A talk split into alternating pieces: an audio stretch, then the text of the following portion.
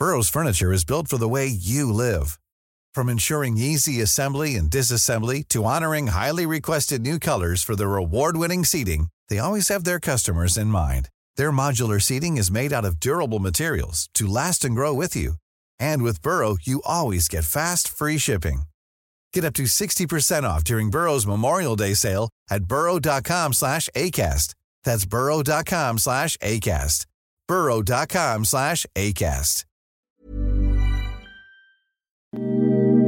Ahora al aire, a la una, con Salvador García Soto. Un encuentro del diario que piensa joven con el análisis y la crítica.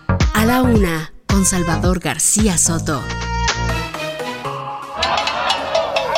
550. Artículo 10. Después no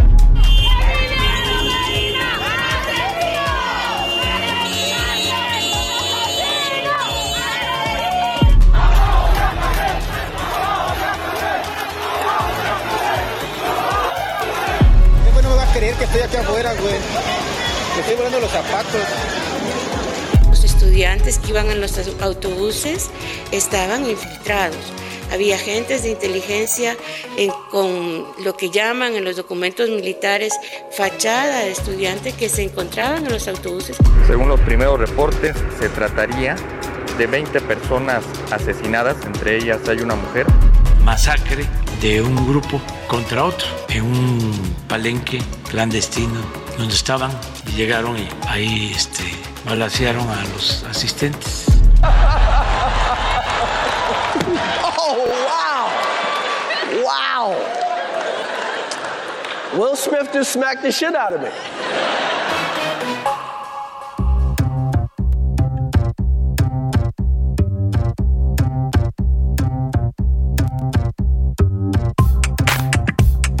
Ya es la una de la tarde en punto en el centro de la República. Los saludamos con gusto. Estamos comenzando a esta hora del mediodía a la una. Este espacio informativo que hacemos para usted todos los días a esta hora del día. Aquí estamos. Aquí nos va a encontrar en esta frecuencia del 98.5 de su FM, el Heraldo Radio. Y desde aquí, para toda la República Mexicana, en vivo y en directo, en esta señal que abarca gran parte del territorio nacional, le vamos a estar acompañando e informando en esta parte de su día en este lunes 28 de marzo. Estamos iniciando semana y al mismo tiempo, pues prácticamente despidiendo al mes de marzo, que este, esta semana concluye. Y mire, yo no sé usted, pero a mí de pronto me da la sensación de que el tiempo se nos pasa muy rápido. Apenas hace unos días estábamos hablando del arranque del mes de marzo, del día de la primavera y hoy estamos ya entrando a la recta final de este tercer mes del año. Vamos a terminar también el primer trimestre del año. Así es que, pues vamos a, a empezar esta semana, si le parece, con actitud, con buena información, con buenos temas para comentar, para debatir, para opinar. Le tengo también preguntas importantes en este día, pero antes, antes déjeme desearle que esta semana y que este día vayan marchando bien para usted, que todo, todo vaya saliéndole bien, que los objetivos, las metas, las cosas que usted tenga que hacer para este día se resuelvan bien. Y si hay algún problema, algún contratiempo, ánimo, ánimo que nos queda todavía lo que resta de este día y también lo que resta de la semana para resolver cualquier situación adversa. Y ahora sí, vámonos a los temas en este lunes eh, 28 de marzo, 24 grados centígrados la temperatura acá en la Ciudad de México. Está pronosticado un aumento de temperaturas esta semana, ¿eh? vamos a llegar hasta los 30, 31 grados por ahí del miércoles, es lo que están pronosticando los meteorólogos. La temperatura empieza a subir, bueno, pues estamos acercándonos también ya a la parte más calurosa del año, que es el mes de mayo, junio, el verano ya también. Mira, apenas estamos en la primavera y ya estamos hablando del verano. Así de rápido vivimos la vida en estos tiempos. Vamos a los temas que le tengo preparados. El día de, en estos momentos, la Suprema Corte de Justicia de la Nación define el futuro de Alejandra Cuevas y de Laura Morán. Está iniciando esta sesión en la Corte en la que se va a decidir si la señora Alejandra Cuevas debe dejar la prisión y, hacia Laura, y si a Laura Morán, la madre de esta y una mujer de 90 años, se le debe retirar la orden de aprehensión que tiene vigente por acusaciones de la Fiscalía General de la República y acusaciones también formuladas por el fiscal Alejandro Gersmanero, que entiéndale usted, pero es el, la parte acusadora en este tema. O sea, más allá del Ministerio Público que actúa a petición de una eh, un denunciante, pues el denunciante en este caso es el propio fiscal. Hoy la Corte va a decidir si todo este asunto se resolvió conforme a derecho o si hubo un abuso de autoridad, si el fiscal abusó de sus funciones al haber encarcelado a Alejandra Cuevas y haberle dictado una orden de aprehensión a Laura Morán. Todo apunta, el proyecto así viene, el proyecto del ministro que es ponente en este caso, el ministro Ortiz Mena, viene en, a favor de que sean liberadas y que se les dé un amparo liso y llano. Es decir, que aquí la Corte reconocería que hubo un abuso de autoridad por parte del fiscal general de la República. Y susto, tremendo susto en la Terminal 3 del Aeropuerto Internacional de Cancún. Decenas de personas huyeron despavoridas por una supuesta balacera dentro de la terminal. ¿Qué pasó realmente? Se lo voy a contar, pero mire, cuando alguien dijo balacera, la gente no lo dudó, porque está hablando de Cancún, un lugar donde lamentablemente, lamentabilísimamente, porque es el principal destino turístico de México, uno de los destinos turísticos más importantes del mundo, así, está rankeado entre los lugares más visitados en el mundo, pues ya hablar de balaceras es algo común. Así es que si usted anda en Cancún y le dicen, cuidado porque hay una balacera, pues tiene que tirarse pecho tierra, tal como si estuviera en una zona de guerra. Le voy a contar qué fue lo que pasó allá en el aeropuerto internacional de Cancún. Y otra más, una nueva masacre ahora en Michoacán dejó como saldo 20 personas muertas y 4 heridos. Mire, el fin de semana se anunció que el subsecretario de Seguridad Pública, Ricardo Mejía Verdeja, dejaba su cargo, pidió una especie de licencia para irse a promover la consulta de revocación de mandato al estado de Coahuila. Y bueno, es que la seguridad no importa en este país, es que están matando a mexicanos todos los días, pero hay prioridades. El subsecretario, que es el segundo de a bordo en esta Secretaría de Seguridad Federal, pues se va a promover la consulta. Seguramente importa más la consulta con la que quieren eh, pues ensalzar al presidente y que lo ratifiquen que la vida de los mexicanos. Vamos a platicar de estos temas. También se renta, si usted tiene una boda, 15 años o bautizo, lo podría celebrar. ¿Dónde cree?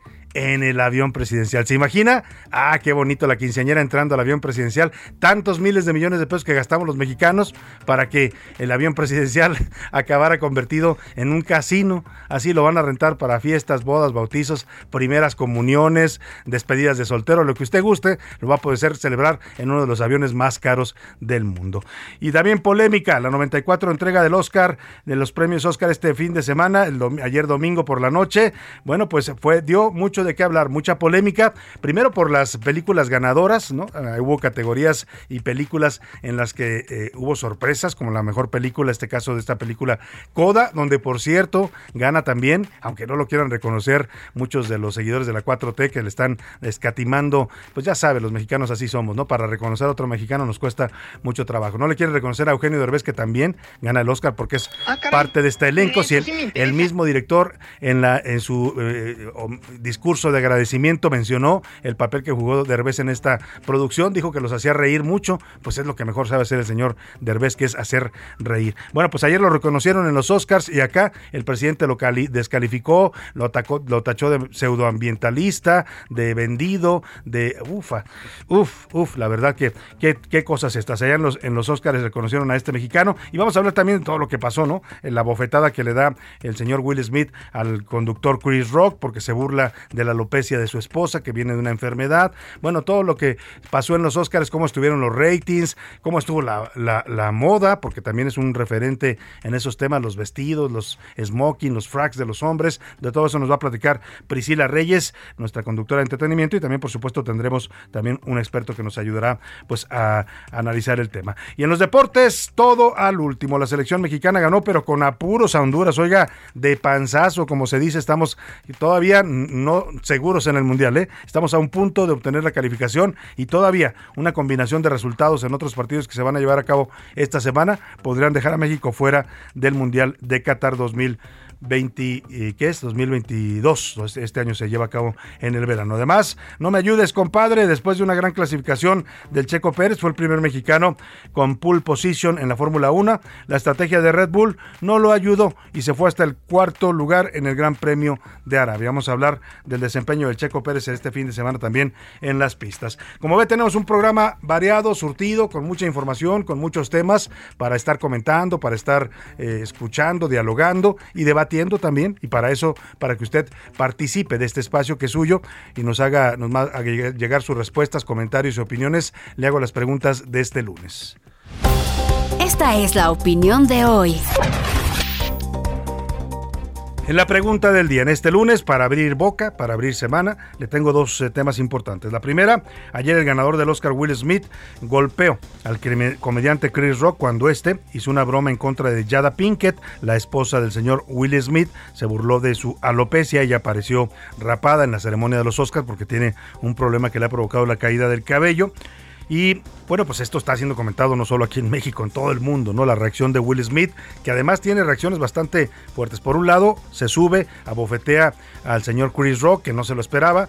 Algunos piensan que esto estuvo ensayado, otros dicen que fue espontáneo. Lo cierto, lo cierto es que pues le subió el rating a los Oscars, ¿eh? eso es un hecho. Pero además también, después cuando sube a reconocer, a, recibir su premio como mejor actor en, en el principal, pues eh, se suelta llorando, ¿no? Una, lagrimería y llore y llore. Eh, alguien dijo, parece que el señor Will Smith no anda muy bien en el control de sus emociones, pero vamos a hablar de este tema y le quiero preguntar sobre la reacción. ¿Qué piensa usted de cómo reaccionó el señor Will Smith a esta broma en contra de su esposa? ¿Es justificada su actitud? Nadie tiene derecho a ofender a la pareja de nadie es violenta, no se justifica esta agresión, y menos en un contexto como la premiación del Oscar que estaba siendo vista en todo el mundo.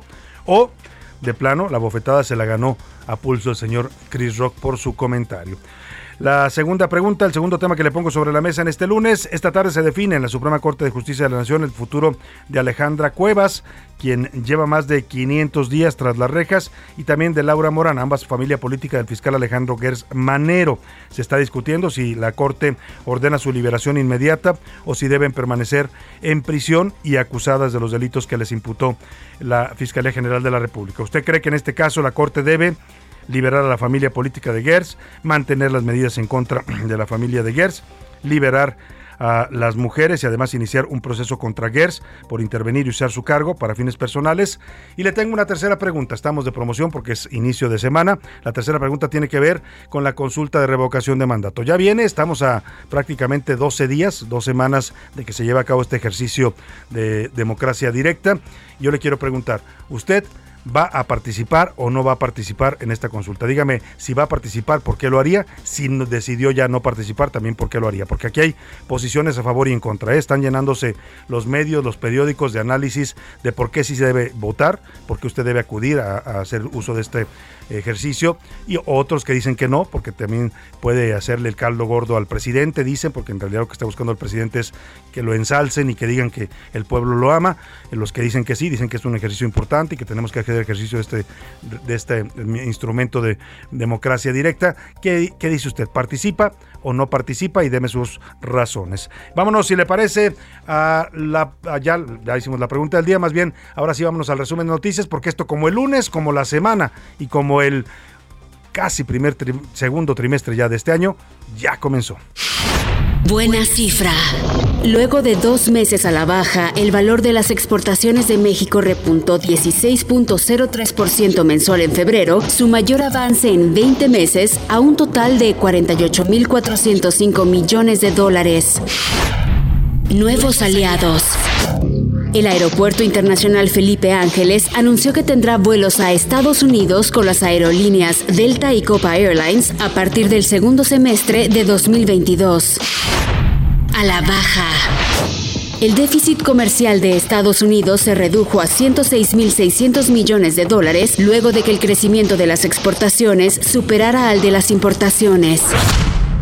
En pausa. Debido a que el Ayuntamiento de Ecatepec solicitó requisitos excesivos, el Tribunal Electoral del Estado de México resolvió que no se llevarán a cabo este domingo las elecciones de autoridades auxiliares municipales e integrantes de los consejos de participación ciudadana. Bajo alarma. La Asamblea Legislativa de El Salvador aprobó el régimen de excepción por un mes a pedido del presidente Nayib Bukele en un intento por frenar el accionar de la pandilla Mara Salvatrucha, responsabilizada de al menos 76 homicidios en dos días.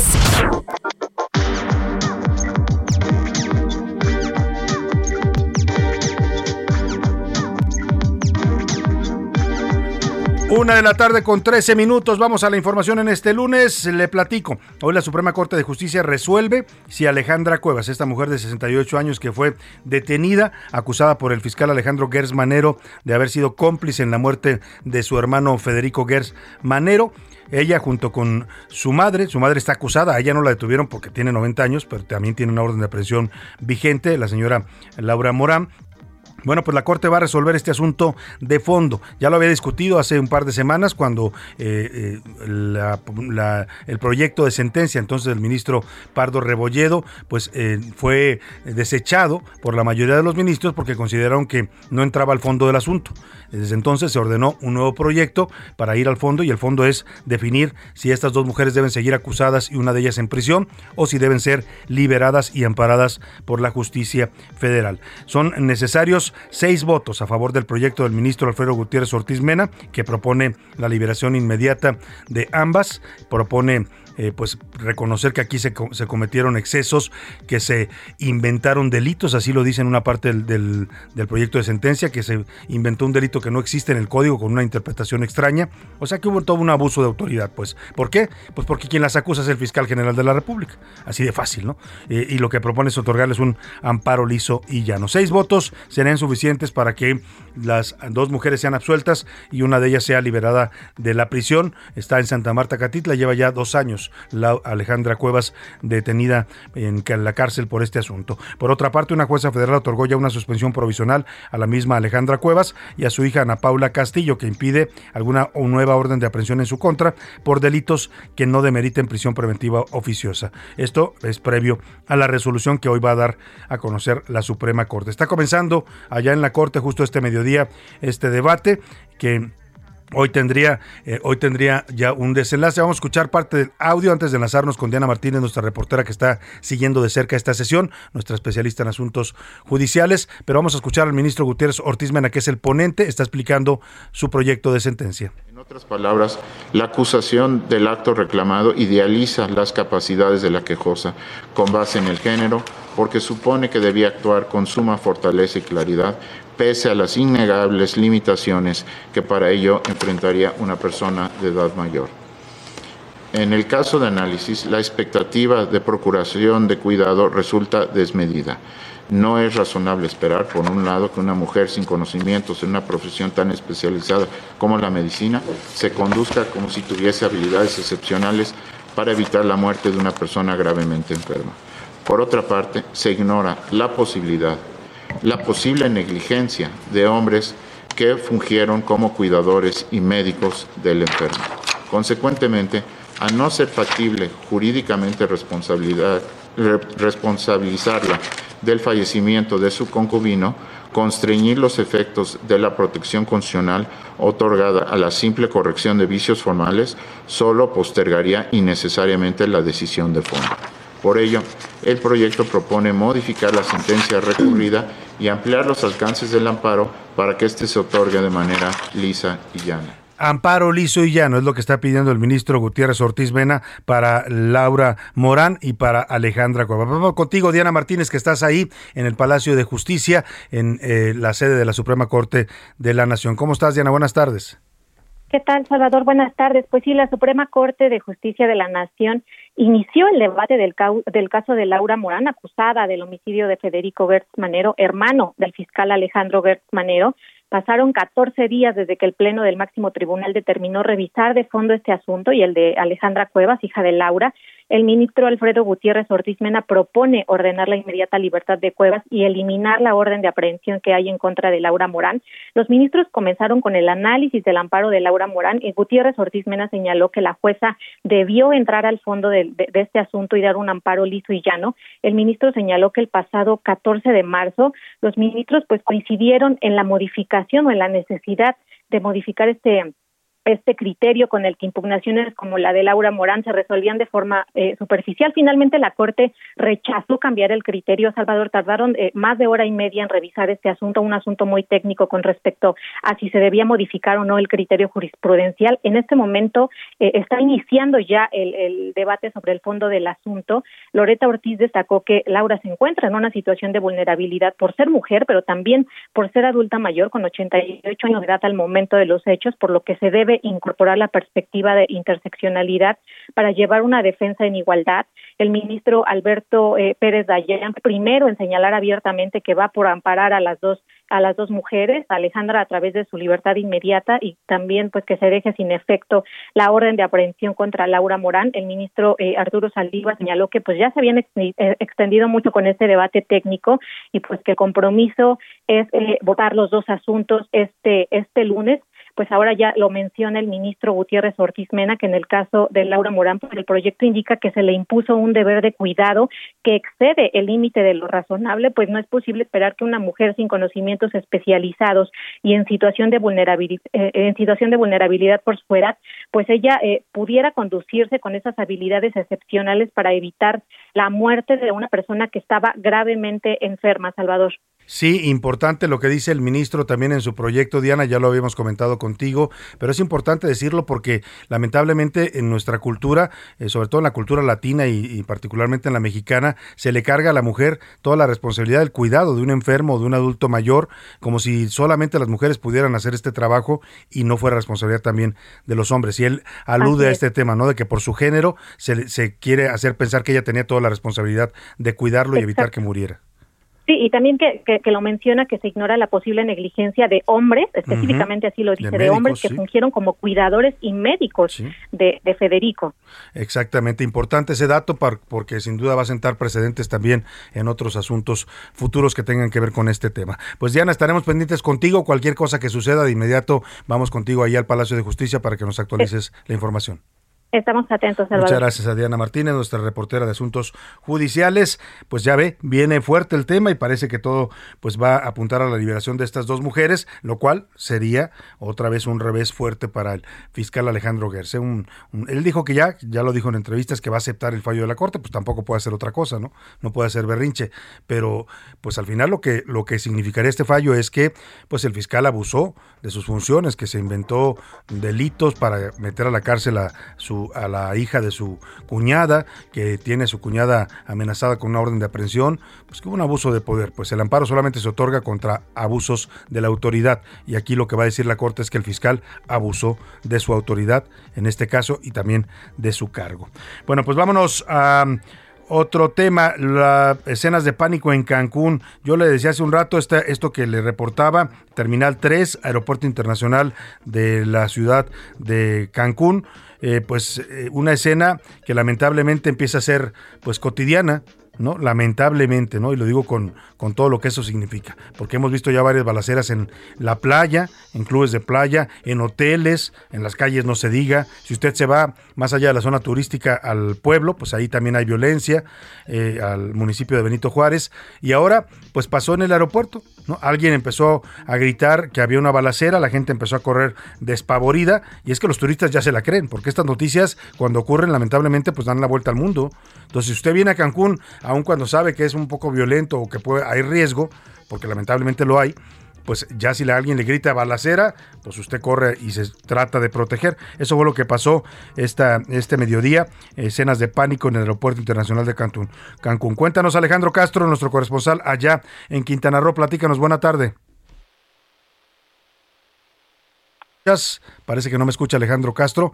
Eh, eh, estaba ya en la línea telefónica, pero vamos a ver en un momento más para que nos cuente exactamente qué fue lo que pasó. No hay lesionados, no hay heridos. Lamentablemente lo que sí hay es otra vez una noticia pues que golpea la imagen de nuestro principal destino turístico. ¿eh? Cancún y la Riviera Maya son con mucho la principal zona turística de México. Y mire que tenemos varias, ¿no? Ahí está también Los Cabos, está Puerto Vallarta, la, la Riviera Nayarita, por supuesto Acapulco, que ya es más nacional que internacional, pero es esta es la joya de la corona y eso es lo grave de que pasen estas cosas en Cancún. Cuéntanos Alejandro Castro, te escucho y te saludo. Muy buenas tardes. ¿Qué tal? Muy buenas tardes, Salvador. Efectivamente, viajeros nacionales y extranjeros vivieron momentos de pánico en el Aeropuerto Internacional de Cancún la mañana de este lunes luego de un presunto tiroteo en las inmediaciones de la Terminal 3. En los videos se observa a decenas de personas corriendo para resguardarse de las presuntas balas, mientras que elementos de la Guardia Nacional intentaban actuar al momento. Lucio Hernández, titular de la Secretaría de Seguridad Pública del Estado de Quintana Roo, informó que a través del número de, emergencias 911 se realizó el reporte de detonaciones de arma de fuego, pero indicó que al momento no se han localizado cartuchos percutidos ni hay indicios de que, confirmen estos hechos. Tampoco se reporta ninguna persona lesionada. El Aeropuerto Internacional de Cancún, por su parte, informó también que no existen indicios de detonaciones de arma de fuego o o de explosiones en ningún área del aeropuerto. Las operaciones de la Terminal 3 fueron suspendidas de manera momentánea, dijeron para garantizar la seguridad de los pasajeros, pero se reanudaron perdón, minutos después, según se informó en un comunicado. Asimismo, se indicó que los cuerpos de seguridad realizan las investigaciones pertinentes para determinar la causa que provocó esta alerta entre los pasajeros. Extraoficialmente, se indicó que se trató de una explosión en las máquinas de en las máquinas donde circulan las maletas, pero esta versión no ha sido confirmada de manera oficial. Muy bien, pues vamos a estar atentos a las investigaciones. Alejandro, te agradezco mucho tu reporte. Buena tarde. Muy buena tarde. Me voy a la pausa con música. Esta semana es música de películas eh, conmemorando los Oscars y esta es Fama de Irene Cara.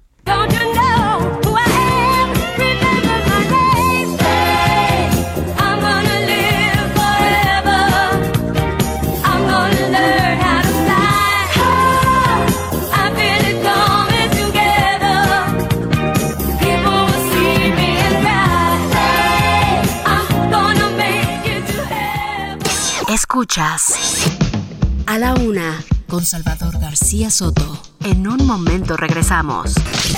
Sigue escuchando a la una con Salvador García Soto.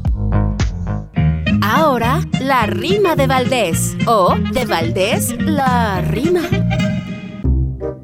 Ayer fue la ceremonia de los Oscar.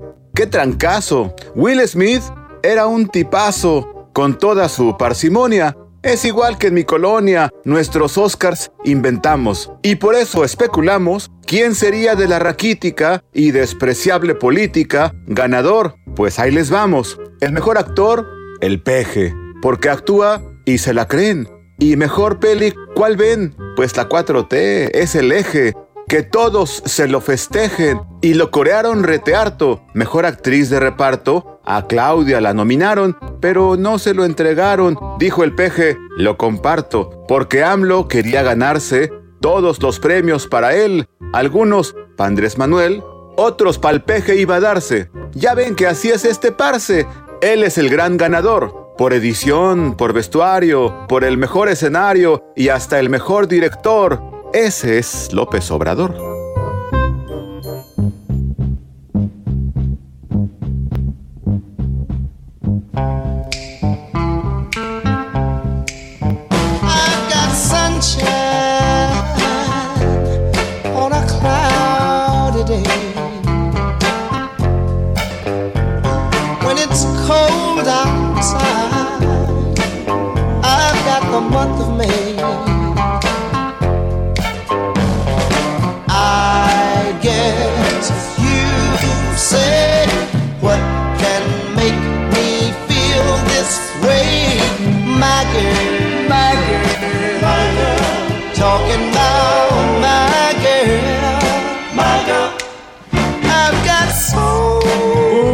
Tarde con 32 minutos. Qué bella canción. Es una canción de las que más me gustan. Y son los Temptations, My Girl. Se llama esta canción, Mi Chica. Es una canción de 1984.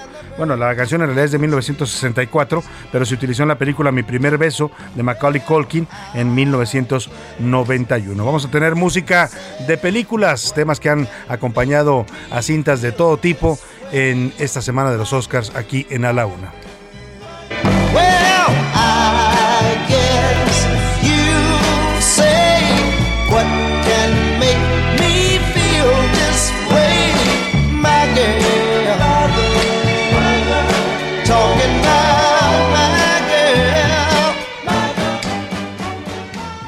A la una con Salvador García Soto.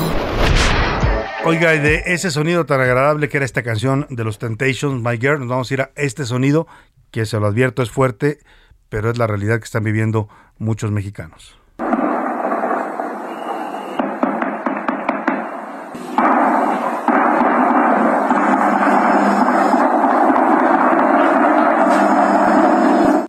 Así sonaba anoche el municipio de Sinapecuaro en Michoacán.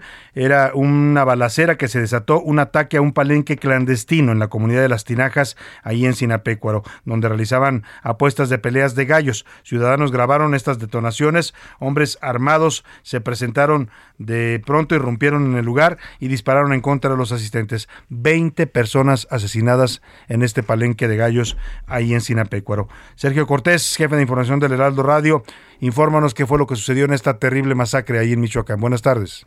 Salvador, buenas tardes. Te informo que Michoacán pues sigue siendo noticia nacional e internacional por la violencia que se registra aquí en esta entidad. Ahora, un grupo de hombres fuertemente armados y vestidos de militares ingresó a un palenque clandestino la noche de ayer domingo en el municipio michoacano de Sinapecuaro, donde dispararon hasta en 100 ocasiones en contra de los presentes y asesinaron a 20 personas, entre ellas tres mujeres. Todo indica que se trató de un ajuste de cuentas entre grupos rivales del crimen organizado que se pelean precisamente el control del trasiego de las drogas en esta región de la entidad. De acuerdo con la Fiscalía del Estado, el atentado ocurrió poco después de las 22 horas de ayer, cuando en la comunidad de Las Tinajas del municipio referido se llevaba a cabo un palenque clandestino donde había decenas de personas. Por testimonios de algunos de los presentes, en determinado momento al sitio arribaron varios sujetos vestidos con uniformes militares portando armas más largas y sin más comenzaron a disparar en contra de los presentes que trataron por supuesto de refugiarse de las balas. Tras enterarse de los hechos al lugar se desplazaron elementos de la Policía Michoacán, de la Fiscalía Estatal, de la Guardia Nacional y del Ejército solo para comprobar la matanza en ese palenque clandestino. Este es el reporte.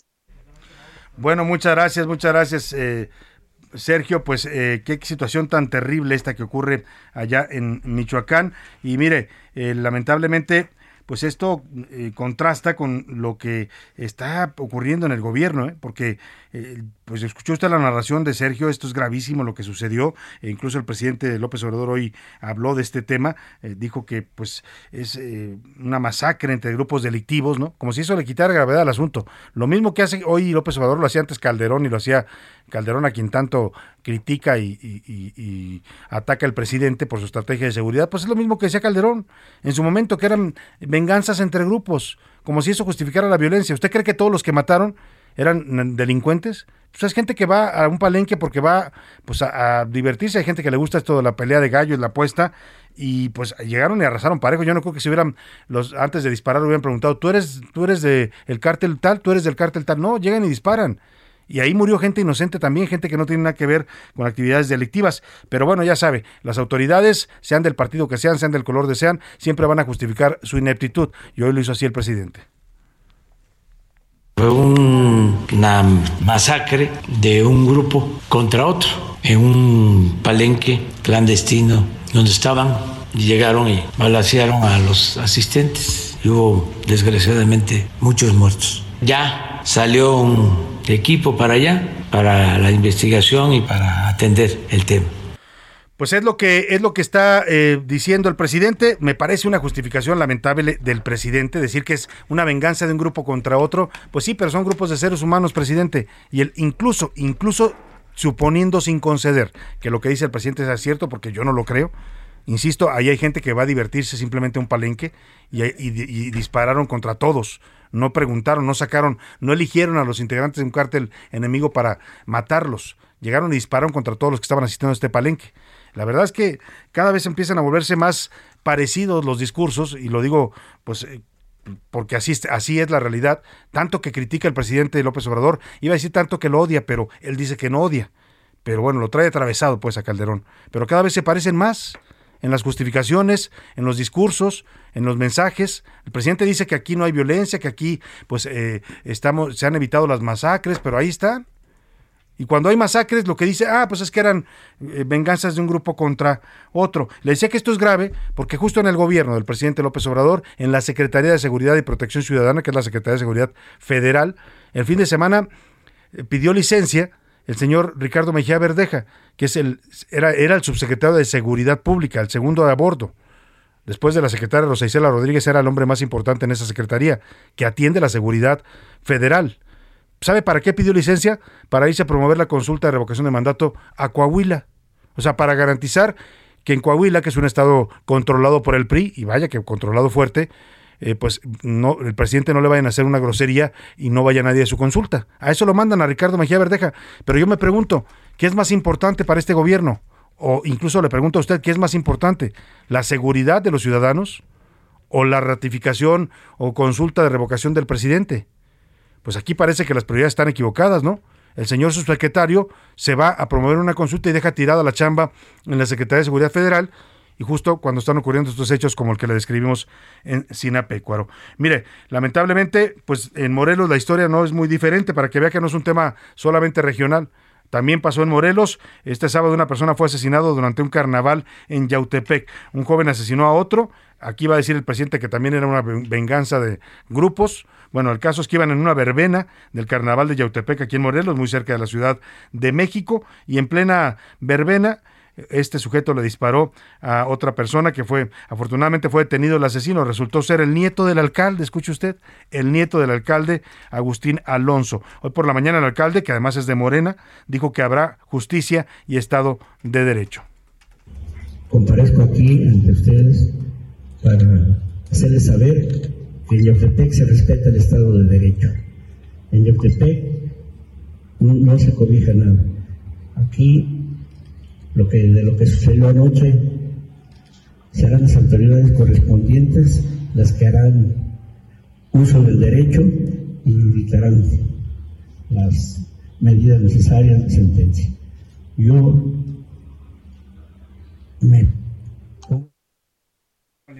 bueno, pues ahí está, ahí está el pues alcalde cuyo nieto mató a otro un joven ahí en este carnaval dice que se va a hacer justicia aunque sea su propio nieto. Pues faltaba que no, ojalá y de verdad. Bueno, está detenido ya el agresor y espero que sí le apliquen todo el peso de la ley. Las escenas que se vivieron, hay un video que se lo vamos a compartir ahora en redes sociales, en arroba ese García Soto, pues son de pánico. La gente estaba celebrando, oiga, igual que en el palenque, ¿no? Seguramente en el palenque estaban, por los que les gusta este tema de la pelea de gallos, hay quienes no les gusta, que les parece un espectáculo cruel, sobre todo los defensores de animales, pero los que gustan de esta fiesta de los gallos, pues estaban felices, estaban apostando estaban seguramente cantando porque hay música en los palenques y de pronto llegaron y dispararon, mataron a 20 personas. Acá en Yautepec pasó lo mismo. La gente estaba celebrando en un carnaval y de pronto empieza la balacera y la gente se esconde asustada, huyendo, igual que pasó hoy en el aeropuerto de Cancún. Por eso le digo, ¿qué cree usted que más es importante para la Secretaría de Seguridad Federal? ¿Atender esto que está pasando en el país? este clima de violencia, de terror que están viviendo varios estados de la República, o mandar al subsecretario a que promueva la consulta de revocación del presidente. De verdad, es un gobierno que tiene las prioridades al revésadas. Vámonos a otro tema importante. A la una, con Salvador García Soto.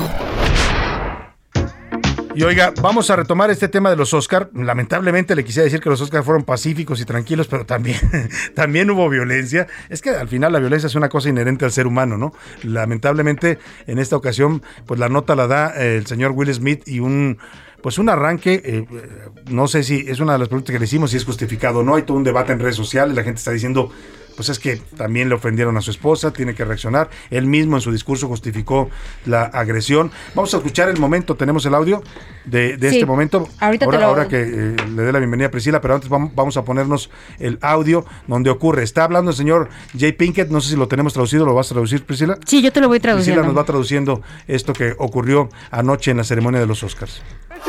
Chris Rock está haciendo aquí un chiste y lo que estamos escuchando en este momento, si me pueden poner primero el 5, por favor. ¿Ese es el 5? Bueno, primero Chris Rock cuenta un chiste, Salvador, es lo que escuchamos, en donde está haciendo referencia a G.I. Jane. Es una película que hizo Demi Moore en la cual se rapa a ras porque es una soldado. Sí. Y entonces le saluda a Jade. Está haciendo bromas, está haciendo bromas de esposos. Primero está saliendo, eh, saludando a, eh, a, Penélope Cruz, a su esposo. A Bardem, que, los, dos estuvieron nominados. Los dos nominados y no se llevaron nada. Y después se va con Will Smith y con Jada Pinkett Smith, en la cual le dice, bueno, y te veo próximamente en G.I. Jane. Y entonces todo el mundo se está riendo, incluyendo Will Smith, y de pronto a Jada no le pareció absolutamente, pero para nada chistoso lo que sucedió. Y entonces se acerca, y es lo que escuchamos ahorita, se acerca, todo el mundo empieza a decir, wow, como si fuera parte del espectáculo. ¿Qué le va a ¿Qué va a hacer?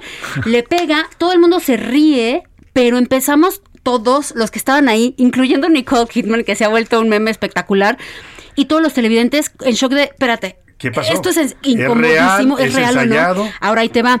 En Estados Unidos cortaron, porque tienen un delay en la señal, eh, cortaron el audio, pero los que estábamos viendo diferentes señales en todo el mundo, se hace viral el audio en donde entonces Will Smith le empieza a gritar palabras que tampoco puedes como invitado a hacer. O sea, tú, tú no, puedes, tú no puedes hacer muchas cosas. No te puedes pelear, no puedes eh, usar malas palabras. La palabra que empieza con Es un F. código que absolutamente está no. establecido para la ceremonia, así es. Y entonces no nada más le pega, sino le empieza a gritar Oye. que se quite el nombre de su esposa de la fucking mouth. Oye, pero hay, hay, hay audio de eso porque sí, vamos a escuchar, cancelaron vamos. el audio, ¿no? Ahí te va, escuchemos. Oh, dude, it was a G.I. Jane jump. Keep my wife's name out your fucking mouth. I'm going to, okay? Lo voy a hacer. That was a Lo voy a hacer. Y lo vuelvo a decir. of television. Okay. Y entonces Chris Rock, ahí se escucharon, no Eso sé si escucharon la parte había final. pegado. Después de que le pega, él justifica y le dice, oye, solo fue un, un chiste y le grita dos veces, ¿no? La primera le dice, quítate el nombre de mi esposa de tu maldita boca, digámoslo así. Y le dice, ok, De lo voy a hacer. Desgraciada boca, como si fuera Sí, traducción. desgraciada boca. Española. Y lo vuelve a decir, y entonces Chris Rock, la verdad es que qué bruto su manera de reaccionar, se calma, le acaban de pegar, está en vivo en los Oscars. Sí, sí, sí. Y entonces lo único que dice es un pequeño chiste que otra vez retoma a la, a la audiencia que está enfrente y dice, bueno, acabamos de dar el mejor momento en live television, o sea, en la televisión Sí. en vivo.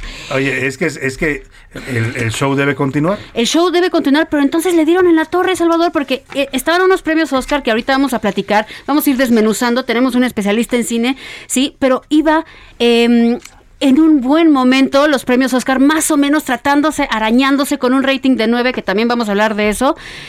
Pasa esto de Will y, y todo el mundo se empieza a desconcentrar absolutamente. O sea, eh, hubo momentos épicos en donde, por ejemplo, se estuvo celebrando el aniversario de la película Pulp Fiction. Sube Uma Thurman, sube, John, Travolta, sube este. Que también iba rapado, por cierto, John Travolta. Sí, y sube, sube Samuel L. Jackson y, y ya la cosa no tenía gracia porque uno tenía ya la incomodez. Oye, incluso, incluso sí, ya cuando es como con una reunión familiar, ¿no? Cuando hay un pleito ya no está, nadie está a gusto. no, Oye, eh, sumamente y luego violento. incluso sube Anthony Hopkins que entrega el, el- el premio a mejor actriz Sí. y, de, y de plano ya no da discurso porque dice, bueno, pues todo ya, ya, lo dijo, todo Will Smith, Will Smith. tratando él también de- de- de tranquilizar. Incluso hay un chiste, miren, si me dejan ponérselo, se los voy a poner, porque esto es después de, te diré, unos dolorosísimos 25 minutos, llega eh, Amy Schumer, que es una de las, de las comediantes que estuvo, que lo hizo Sí. espectacular ella, y entonces es la primera que comenta lo que sucede y dice...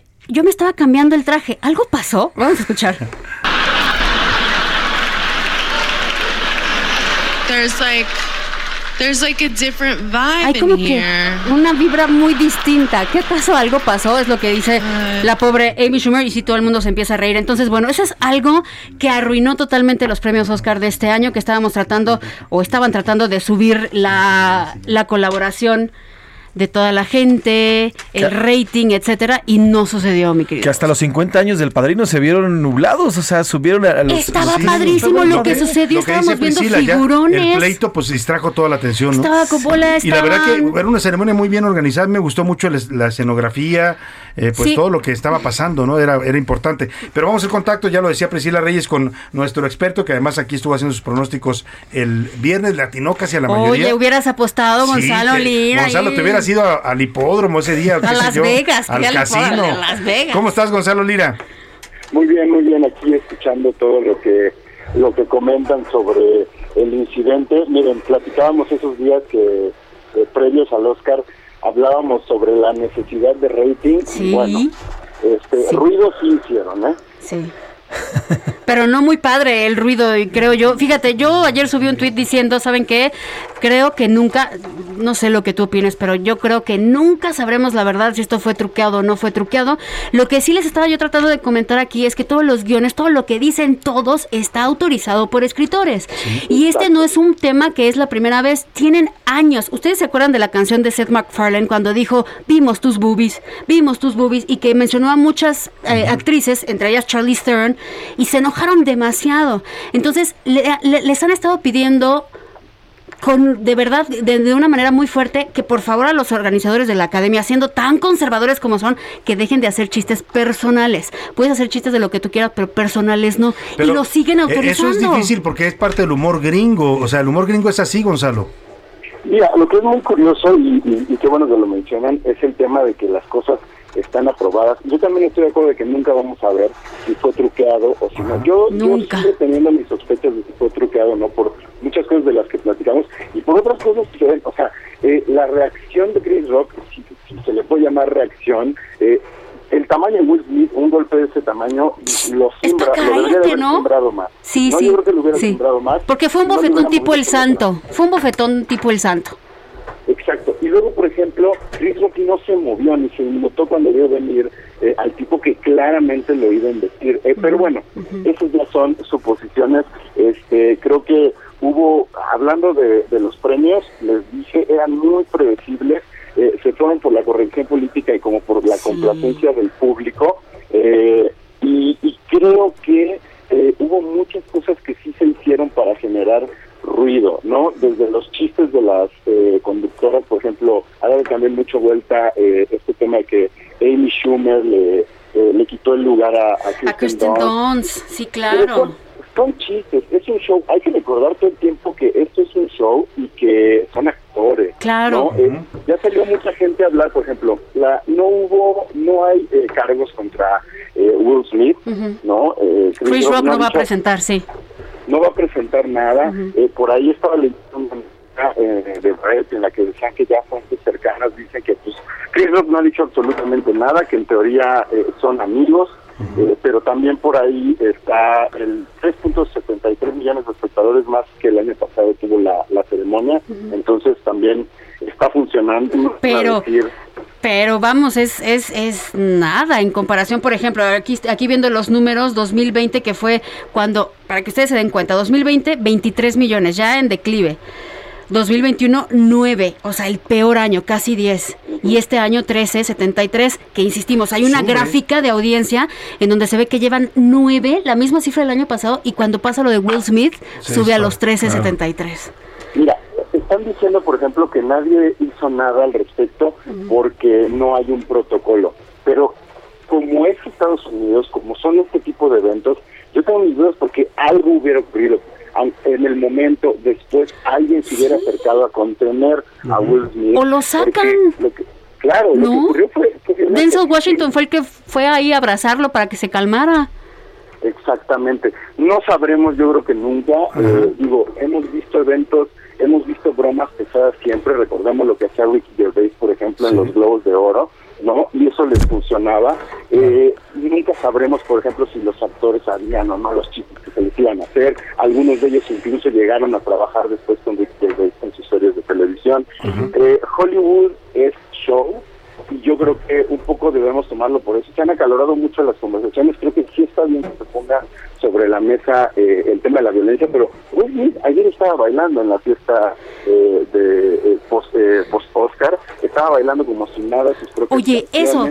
Gonzalo, ahorita que, que dices del tema violencia, eso es contradictorio. A ver, la, la academia, muchos actores, muchos presentadores traían listones para la paz mundial por el evento de Ucrania, listones azules, listones amarillos, y de repente viene un acto sumamente violento por parte de, de uno de los nominados que aparte lo dejan subirse a recibir el Oscar y entonces sí está muy raro, la verdad. Yo no sé qué es mejor, saber si es verdad o si es mentira. Pero bueno, ya quedaría, y yo creo que lo que dice Gonzalo es cierto, ahí no, no sabremos, ¿no? Va a ser como No. un, un misterio como el de las paletas Tootsie Pop, ¿te acuerdas, Gonzalo? ¿Cuántas chupas hay ¿Cuántas que chupas hay que para llegar al centro? 743. Pero yo sí quiero, antes de que se nos acabe el tiempo, Gonzalo, reconocer, pues le atinaste a la mayoría, eh, salvo el caso de actriz eh, eh, principal, creo que por ahí traías tú a, a esta A Kristen Dunst. Kirsten Dunst, que no, que no quedó, pero No la vimos venir lo de Jessica Chastain, al menos yo, pero sí responde un poco al gusto por por este, las actrices en maquillaje, ¿no? Pasó con Nicole Kidman, ha pasado con un montón, con eh, con Charlie Theron. El que más maquillan a las mujeres parece que a la academia más le gusta eh, la actuación, lo cual también eh, eh, es para análisis. Claro, pero en general pues le- salió bastante lo que habías dicho, un, un show eh, eh, pues bastante bien armado, político, político, sigue políticamente siendo correcto, político. la inclusión, todos estos criterios pues que vimos en esta película. Ahora, finalmente el tema de Derbez, que también hay polémica en redes sociales, eh, eh, hay, hay quienes le quieren escatimar este, este, este logro porque al final es parte de un elenco que gana mejor película. ¿Tú cómo lo ves? Mira, yo creo que este esta es, al menos a mí me parece criticable ambos lados, ¿no? Los que quieren casi casi decir que él se ganó el Oscar y quienes le están demeritando todo. Recordemos que Eugenio Derbez tal vez no ganó el Oscar, pero sí ganó eh, en Sundance el premio de el ensamble actoral. Entonces, sí se ha llevado premios por su actuación en, en esta película y digo, no creo que hayan planeado no para el show decir las cosas buenas que dijeron de él eh, con tal de, de convencer al público. Creo que Eugenio Derbez se ha convertido en una figura eh, muy querida en Hollywood. Y digo, más allá de que nos guste su trabajo, no, yo que he tenido la oportunidad de eh, colaborar con él laboralmente, es un tipo muy profesional y muy dedicado, que no deja de trabajar y que trata de hacerlo siempre de la mejor manera. Entonces creo que eso se reconoce en un ambiente en el que la competencia es muy dura y, y- y que él ha llegado a, a seguir haciendo las cosas también como las hace. Pues Gonzalo Lira, periodista de entretenimiento especializado en cine, gracias, gracias de verdad por compartir con nosotros tus conocimientos, tus predicciones sobre estos temas. No, hombre, gracias a ustedes aquí estamos Un abrazo. este, para otros temas, aunque ya no sé los... Sí, ya no sea los que te seguiremos Para la otra hay que, hay viajar con Gonzalo a, a Las Vegas. por Sí, favor. para apostar, Gonzalo. Invítanos cuando vayas a ir a un casino, por favor. Muchas gracias, Gonzalo. Priscila, nos vamos a la pausa con música. Glenn Frey de Hit Is On. Esta canción salía en la película de eh, Un policía en Beverly Hills. No sé si te acuerdas, Sí, pero está muy bueno. regresamos.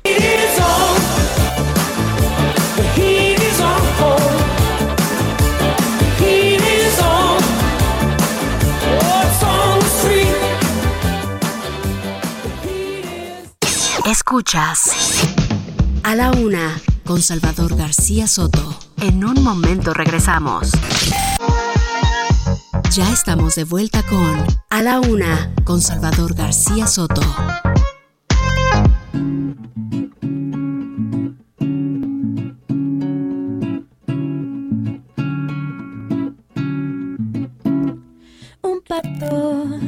Que va cantando alegremente cuá, cuá, cuando se encuentra un lindo gato miau miau para cantar bossa nova. Cuá, cuá, para cantar hacia la gente cuá. Y un perrito que allá estaba empezó a cantar. Cuando quería ensayar, el pobre pato se desafinó. Cuchi cuchi cu no le sale. Sus notas feas eran porque las del gato. La voz del pato era más que un desacato. Y en la nota final lo empujaron al agua. Y se puso a nadar. Cui, cui, Ya son las 2 de la tarde en punto en el centro de la República. Estamos arrancando esta segunda hora de A la Una, todavía con mucha información, con muchos temas importantes para compartirle, para informarle y para acompañarle también en esta parte de su día. Vamos a la segunda parte de este espacio informativo. Agradezco mucho, de verdad, agradezco infinitamente a usted que nos escucha, que nos sintoniza, en donde quiera que me esté escuchando en esta tarde de martes, perdóneme, de lunes, lunes 28 de marzo, si está en casita, si está en la oficina trabajando, si está trabajando también desde casa, que es ahora otra modalidad. También, por supuesto, si está en el tráfico de su ciudad, ánimo a los que estén ahí detenidos en el tráfico, no se desesperen, tranquilos, respiren hondo, inhalen, exhalen, que el tráfico ya se moverá. Y vamos arrancando esta segunda hora al ritmo del bossa nova con la señora Natalia Lafourcade y La Forquetina, esta canción que se llama Un Pato, una canción que sonó en la película de 2004, Temporada de Patos de Fernando Einke, una película que además estuvo nominada también como mejor película extranjera en los Oscar de aquel año. Vamos a estar homenajeando al cine, cine internacional, cine mexicano en esta semana de cine y de los Oscars en A la Una.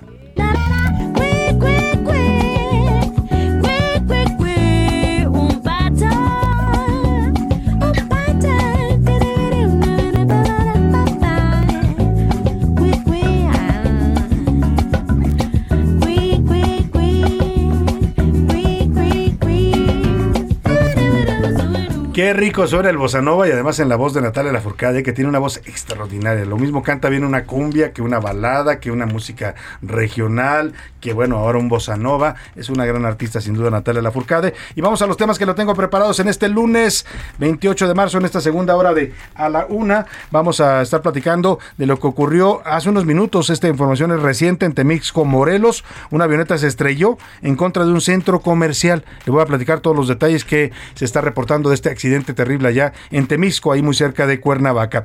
Y también sin freno la violencia en el país. En Colima este domingo hombres armados ejecutaron a dos menores de edad, sí, a dos menores de edad mientras estaban en un depósito de cerveza. Dirá el presidente que son venganzas entre grupos del crimen organizado, pero estos dos menores de edad los mataron simplemente porque pues estaban ahí en esta tienda de cervezas. Familiares despidieron también a los siete integrantes del grupo musical Los Chuparrecio. Fueron asesinados y calcinados. Qué cosa tan terrible esas imágenes.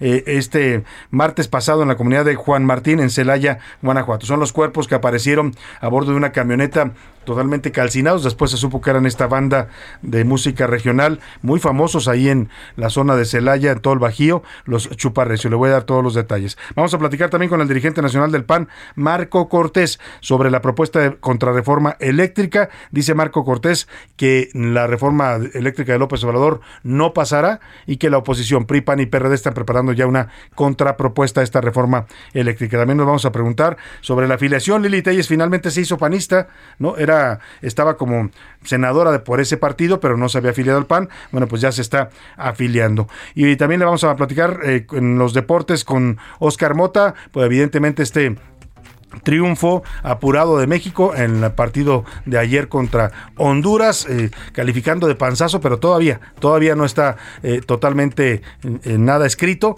como dicen los cronistas deportivos, esto no se acaba hasta que se acaba y México todavía pende y depende su calificación al Mundial de Qatar de algunos resultados que ocurrirán esta semana. Y bueno, en entretenimiento seguiremos platicando también con Priscila de otros detalles de los Oscar, porque hay mucho que comentar de esta ceremonia llevada a cabo anoche en el Dolby Theater de Los Ángeles, California. Vámonos, si le parece, por lo pronto a las opiniones, a los comentarios que usted nos ha hecho favor de llegar. Le hicimos hoy tres preguntas interesantes, temas que están a debate en este momento, lo que está por definir la Suprema Corte, que vamos a regresar ya en cualquier momento, sobre la liberación de Alejandra Cuevas y Laura Morán. ¿Qué pensaba usted que debe hacer la Corte con este fallo? También le preguntamos sobre el tema de la... mm, eh, perdón, José Luis, se me fue el segundo tema. Sobre Will Smith y esta reacción que ya Ah, platicamos la reacción de Will Smith. y tendido. Sí, ¿Qué piensa si fue correcta o no fue correcta? Y le agregamos un tercer tema. Sí, la revocación de mandato. Estamos a 12 días, exactamente 12 días de que se lleve a cabo esta Y revocación le de mandato. preguntamos, ¿Usted ¿vas a ir o no vas a ir a la consulta de revocación de mandato? Básicamente para que quede claro el sentido de nuestra pregunta. Y ya están conmigo aquí, ya lo escuchó usted a José Luis Sánchez Macías y también está Priscila Reyes. Bienvenidos Hola, ambos, hola. ¿cómo están? Feliz, feliz por el inicio de semana. Feliz Sí. como lombriz. Es raro es. ver a Priscila tan contenta un El lunes. lunes, Un lun- ¿eh? No, siempre estoy contenta, nada más digo rascando. algo rascando el fin de Y semana. no, y no Me refiero a los ceremonias de los Oscars, por supuesto. Oye, no me dejó dormir, ¿eh? ¿No? ¿Sabes qué, Salvador? Oye, ¿qué? Oso, contrólate. Lo de- Oso. Hablando de la primavera. lo que pasó en los Oscars. ah, perdón. ¿Se acuerdan que tiene una semana y media que les dije no puede ser que mientras hay violencia en todo el mundo, te volteas a la música y René está peleándose con Balvin Sí. y ahora Will Smith con Chris? Basta, señores, ustedes se entretienen, no sean violentos porque sí Hagamos, te deprime, hagamos ¿eh? el amor y no la guerra, como dicen por ahí. Así es. Bueno, aquí están sus mensajes. Esa sonrisa de Priscila lo dijo todo. José Luis Sánchez. Yo muy feliz, muy feliz también el lunes. Eh, La verdad es que el clima ayuda muchísimo. La ciudad está tranquila además. Y un fin de semana de Oscar, yo la verdad es que me aventé, me la aventé echado viendo pelis. El Echando fin de viendo semana. pelis el fin sí, de semana. poniéndote al corriente, ¿no? Sí, luego al corriente. Ese ese es los el Oscars y fenómeno. Ni, ni conoces las películas, entonces hay que, hay que, hay que Ese es el fenómeno en el que se está convirtiendo los Óscares. Se dividen dos cosas los Óscares, ¿no? Los reconocimientos y la ceremonia en vivo. Los dos están pero yéndose para abajo, pero sí ocasiona que la gente consuma cine Sí. y se ponga a ver todas las películas. Ayer me gustaba mucho un chiste con el que abrió Amy que decía, "Bienvenidos a todos los amantes del cine que ven las películas en su casa." Sí, O pues por- es haciendo el fenómeno de las ¿no? redes Ya no tienes de que ir las al cine necesariamente. Y sobre todo ahorita, porque a mí me encanta ir al cine, es una de mis actividades Claro, favoritas. la experiencia. Pero bueno, con el tema de la pandemia, pues muchos prefirieron no ir por el momento. Hay que volver a los cines, yo creo que ya, hay Sí. que, ya es seguro volver también, ¿no? Sí. acuérdense que tienen ya estos filtros cepa desde siempre. O sea, todo, todo el aire que usted está, el oxígeno que está respirando ya está filtrado, etcétera. Pero bueno, Pues sí. ese es el fenómeno. Y previo a la, a la entrega del- Oscar, justamente hubo una serie de reuniones entre actrices, entre directores, entre productores.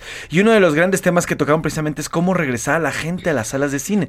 El, mismo, el mismo Guillermo del Toro lo decía, que en ellos recae Difícil. crear la magia suficiente para, que, la, gente, vuelva. tenga la intención de regresar y no se quede en sus casas a, ver- a Es que ya es mucho más cómodo sentarte en tu sala, ¿no? Claro. En tu, en tu Ordenado. recámara para ver Totalmente. una película. eh, pues, Es, no es cuestión de experiencia, es cuestión de experiencia. Es lo mismo que pasa cuando quieres leer un libro físico o cuando lo haces en la tableta. Ya esa experiencia iba a ser gusto de quien Ahora, quiera vivir la Si magia hay del películas, la muchas La de ellas, tienes que ver en el tienes que cine. verla en el cine, Sí, porque o sea, no es lo mismo verla en la televisión. Dune, si ustedes la vieron en la tele, váyase a ver al cine, por favor, Dune, porque es para que disfrutarla ahí, ¿no? Así es. Bueno, ¿qué Bueno. dice el público? ¿Qué ¿Qué dice el público? Saludos de Felipe León López. El tema de la consulta es más una operación de Estado, gobierno, partido. No tiene nada de ciudadanía, de ciudadana, porque no nació de ningún candidato, movimiento o grupo civil, sino desde el Palacio Nacional.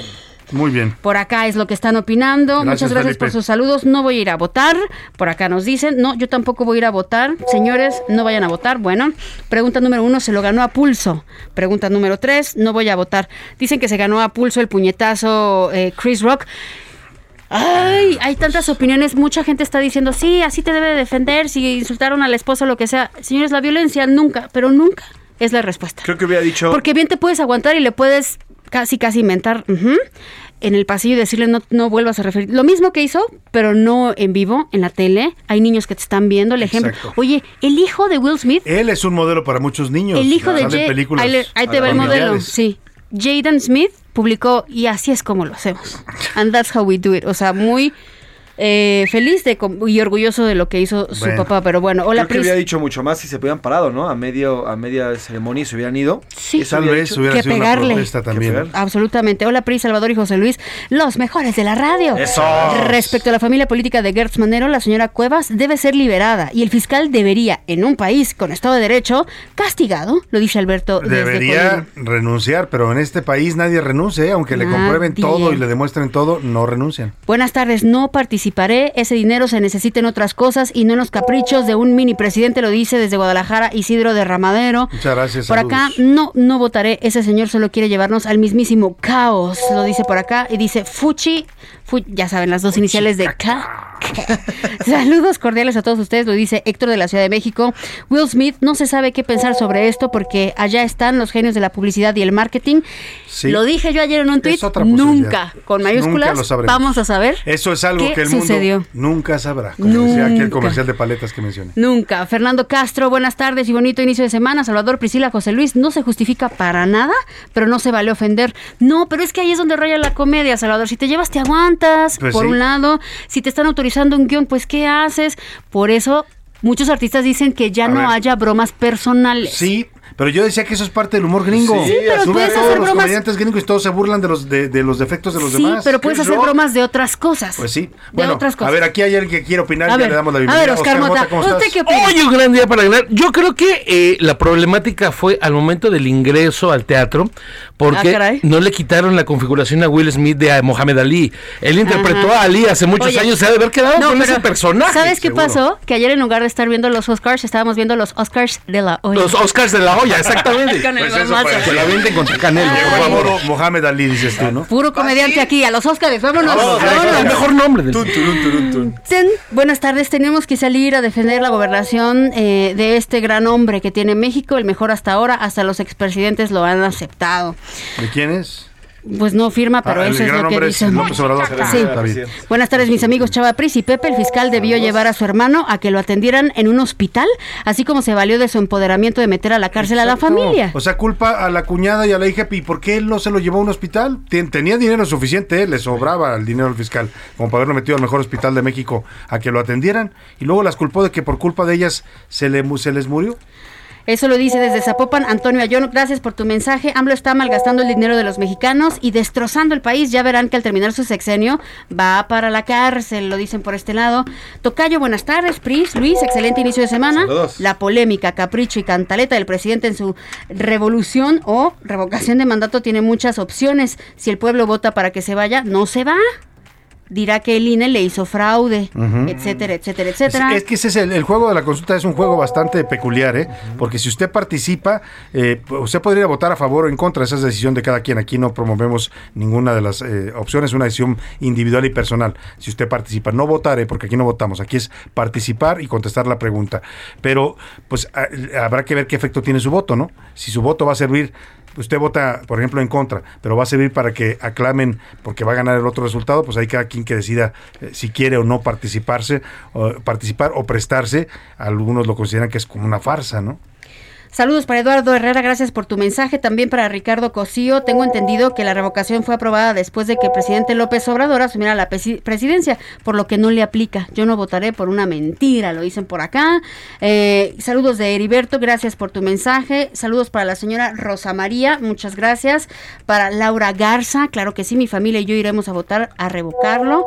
Para nada votaré al diablo con eso, lo dicen por este lado. Al diablo con Al eso. diablo Al diablo con con eso. Arroba ese García Soto. eh, también les recuerdo que nos sigan arroba soy Salvador García Soto en Instagram. A ver, vámonos por partes. A ver. La primera, la revocación de mandato. El 90% dice que no va a participar. 90% de los tuiteros dice no participaremos. Ya van más de 600 votos en esta hora que lanzamos después que lanzamos la pregunta. El 9.4 dice que participará.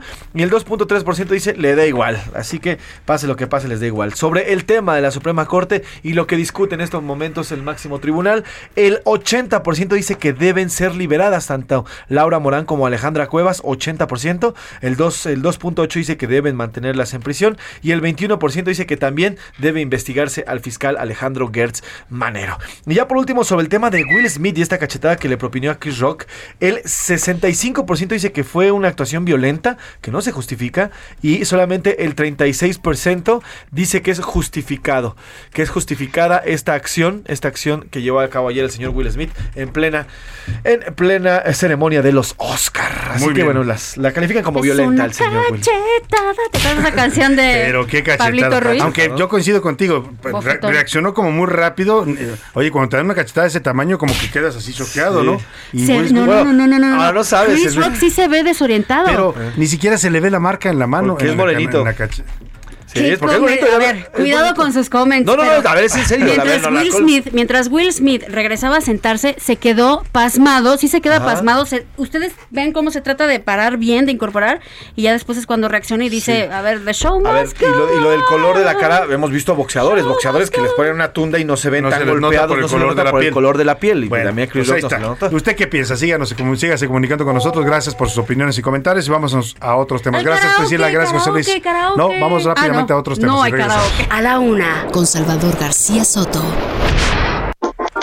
Vamos a platicar de un tema de la mayor relevancia también. En la- el Congreso de la Unión está pues discutiéndose esta propuesta de reforma eléctrica del presidente López Obrador. En realidad dicen muchos más que una reforma eléctrica, es una reforma energética porque incluye también el tema de qué vamos a hacer con el litio, el litio que se ha descubierto en grandes yacimientos en México. El tema es que pues la reforma eh, constitucional que propuso el presidente López Obrador ha despertado mucha polémica, muchos señalamientos de que va a ser una reforma si se realiza muy costosa para el país porque puede haber demandas si se afectan contratos privados de generación de energía eléctrica que están vigentes. Básicamente plantea un cambio de modelo eléctrico del que tenemos actualmente con participación privada y participación pública para transitar a uno de control mayoritario estatal, donde la CFE tenga el control por encima de cualquier generador privado. Bueno, básicamente ese es el tema y ahora pues está entrampada. La propuesta del presidente no tiene mayoría calificada para sacarla ni en la Cámara de Diputados ni en, la Cámara de Senadores. Y ante eso empiezan a surgir otras voces. Una de ellas es la del Partido de Acción Nacional, que anunció que va a presentar una contrapropuesta de reforma eléctrica, una propuesta diferente a la del presidente, y lo va a hacer junto con el PRI y el PRD, sus aliados en la Alianza Va por México. Tengo el gusto de saludar para hablar de este tema con el presidente nacional del PAN, Marco Cortés. Marco, ¿cómo está? Qué gusto saludarlo. Buenas tardes. ¿Qué hubo, Salvador? Qué gusto saludarte. Buenas tardes a ti y a todo el auditorio. Marco dice el PAN que no pasará la propuesta constitucional de López Obrador. No pasará porque es nociva para México, es regresiva, es destructiva, porque ahuyenta la inversión para la generación de energía y por lo tanto también ahuyenta la generación de empleos. Y pone en riesgo, Salvador, el abasto energético. Podría ocasionarse grandes apagones como los que ya vivimos el año pasado. Además, podría encarecerse el costo de la luz o la necesidad de que ésta sea mayormente subsidiadas y por si poco un grave daño al medio ambiente. O sea, por donde se le vea esta reforma eléctrica del gobierno morenista es altamente nociva para el país. Y en contraparte, como bien dices, pues queremos presentar una iniciativa de reforma de ley que permita que México vaya hacia las energías limpias, renovables, para que la gente pueda pagar menos en su recibo de luz. ¿Cómo lo estamos planteando? Que esta cantidad de dinero que se entrega al gobierno, por ejemplo, en los subsidios, que es cantidad de dinero que se entrega a la Comisión Federal de Electricidad, más bien se destine como un subsidio para poner en las casas habitación de consumo básico, paneles de generación de energía solar.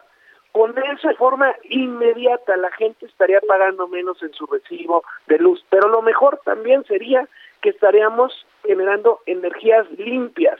La gente paga menos, vamos a las energías limpias renovables, pero realmente estaríamos apostando hacia la innovación y modernidad, no como hoy lo que queremos evitar que vayamos hacia las energías en base a combustóleo, en donde es la Comisión Federal de Electricidad la que pone la energía y la que además la pone primero antes de las que puedan ser más baratas antes de las que puedan ser menos contaminantes. Ahora, Marco Cortés, ¿qué les hace pensar, en este caso al PAN y a los aliados con los que quieren presentar esta contrapropuesta, que Morena eh, y que el presidente López Obrador van a aceptar una contrapropuesta cuando no han querido hacerle pues casi ni un cambio a esta iniciativa? Le hicieron por ahí algunos cambios cosméticos para ver si así la, aceptaba la oposición. Pues simplemente no va a pasar la reforma entonces. Si no hay disposición, no pasará porque nosotros lo que pretendemos es que la gente sí pague menos en su recibo de luz, pero viendo hacia las energías limpias y renovables, generando certidumbre en la inversión para generar trabajo, que es lo que tanto se ocupa aquí en México. Ahora, eh, ¿qué pasa con el otro, la, la ley que va a discutir en la Corte? Entiendo que de, la próxima semana estarían ya entrando a debatir este tema, la ley de la industria eléctrica, que fue el primer paso que dio López Obrador en este sentido, como le ah, bloquearon la ley a través de amparos y de controversias constitucionales, se fue a la reforma constitucional, pero la Corte podría validar esta ley de industria eléctrica, se requieren cuatro votos y por ahí empiezan a hacerse cuentas en la que dicen que la 4 puede, puede reunir esos cuatro votos y declarar constitucional esta ley de industria eléctrica. Sí, es, es bastante complejo, ciertamente, porque pueden declarar constitucional lo que claramente no lo es. Y para que se declare inconstitucional esa ley, se requieren ocho votos de once de la Corte, ocho de once. Y ahí es donde el presidente claramente, teniendo cuatro votos, como lo llegó a decir en una de sus mañaneras, pues él puede declarar constitucional cualquier inconstitucionalidad. Y es gravísimo sin duda alguna para el país. Sin duda alguna eso sería Yo esperaría altura de miras de todos los ministros, no solamente de siete como los que tuvimos recientemente en esta consulta de revocación absolutamente tergiversada en una ratificación de mandato, en donde fueron siete votos de la Corte. O sea, la mayoría de los ministros dijeron que era una burla, que era una farsa esa pregunta. Sin embargo, se ocupaba un voto más. Y, esto, se tuvo el octavo voto. Claro, y esto puede pasar en esta ley de la industria eléctrica, Marco. Incluso veo algunos senadores de tu partido en la bancada del Senado que están pidiendo que se declare un conflicto de interés en el caso de la ministra Loreta Ortiz, que es la que propuso esta sentencia a favor de la ley del presidente López Obrador, eh, porque dicen que ella, como diputada, eh, votó también eh, la reforma eléctrica que ahora se pretende destituir, que fue la de Peña Nieto. Tal cual lo has dicho. La ministra Loreta debería de excusarse y si no lo hace debe serlo el Pleno porque ella claramente tuvo una postura, ahí está en el diario de debates, votando y argumentando en contra de la entonces forma energética y por lo tanto ella debe ser excluida de esa votación. Sin embargo, no cambia el número de votos de ministros que se requieren para declarar la inconstitucionalidad. Se requieren ocho votos. Y ahí está el gran tema. Ocho de once. Y si ella se excusa, ocho de diez. Ah, cosa que lo hace muy complejo, mucho, muy complejo pero tenemos la convicción, mi querido Salvador, de dar la batalla a pesar de la complejidad, con toda la firmeza, con toda la claridad y esperando que todos los ministros de la Corte exijan a sus pares que se comporten a la altura. Pues vamos a estar muy pendientes de ese tema, pero antes te quiero preguntar, Marco, también de, aprovechando que te tenemos en la línea, Lili Telles, esta senadora que se adhirió al PAN en el Senado de la República, venía de Morena, eh, pues ahora se va a afiliar al partido.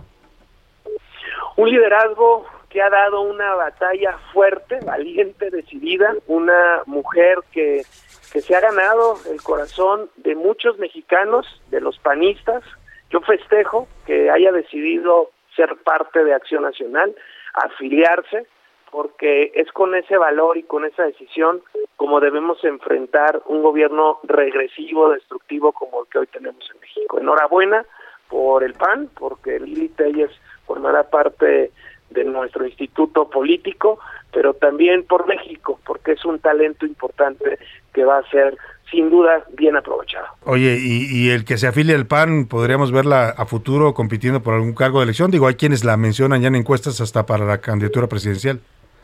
Bueno, Lili, he dicho que tiene el talante, tiene el perfil, tiene el valor para poder participar en muchos en muchas diferentes posibilidades, digamos. Este, ella no se descarta, de hecho ella ha dicho que si es necesario podría participar hasta para la propia presidencia de la República llegarán los tiempos, llegará el proceso natural dentro del Partido Acción Nacional, en donde tenemos muy buenas cartas y en donde tendremos que definir dentro de todas estas buenas cartas con quién tenemos mejores posibilidades de ganar y de buscar consolidar a la oposición en una coalición potente que nos permita corregir el rumbo de México. Marco Cortés, dirigente nacional del Partido Acción Nacional, gracias, gracias por darnos este punto de vista. Al contrario, Salvador, un fuerte abrazo. Igualmente, muy buena tarde. Vámonos a la pausa con música. Ahí están los panistas que dicen que no pasará la reforma de López Obrador. Yo creo que tampoco pasaría una que ellos presenten, ¿no? Porque Morena tiene al final mayoría simple. Pero bueno, vámonos a la pausa con música. Priscila, ¿qué nos vas a poner? Salvador de una película de 1978 que reunía hasta el momento la mayor cantidad de extras en una película en esa fecha. Es Grease, Olivia Newton-John y John Travolta cantando You're the One That I Want. Vamos a bailar un poco. Regresamos.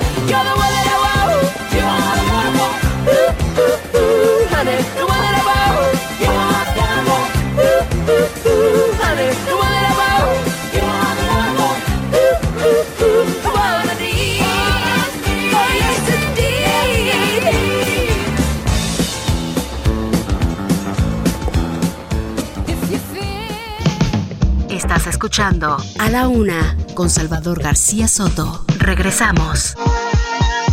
Ya estamos de vuelta con A la Una con Salvador García Soto. Bienvenido a tu dosis de buenas noticias. Mi nombre es Soy la Alegría. Marcas como Forever 21, Donna Cara Nueva York y Estilo Der se unieron a la primera Metaverse Fashion Week que inició el jueves y concluyó ayer en el mundo virtual llamado Decentraland. Las marcas de moda de lujo y las nuevas startups usaron el evento virtual para organizar desfiles de modas y abrir tiendas en Decentraland, vendiendo artículos físicos que se pueden entregar en el mundo real y productos digitales también acompañados de NFTs.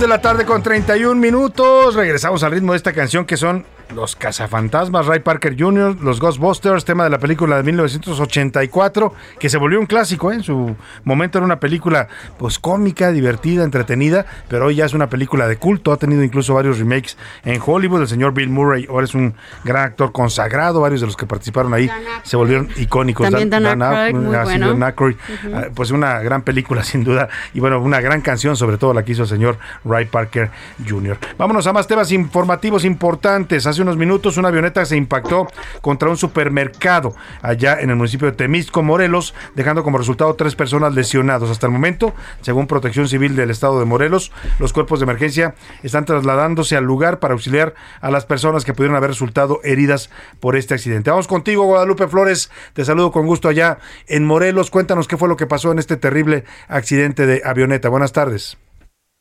Gracias, Salvador. Te saludo con mucho gusto. Eh, pues ya lo que han informado de forma eh, oficial las autoridades de protección civil en Morelos son dos personas que ya perdieron la vida tras este desplome de una avioneta en el estacionamiento de la tienda Bodega Horrera del municipio de Temisco. Además, eh, se reportan más de tres personas heridas.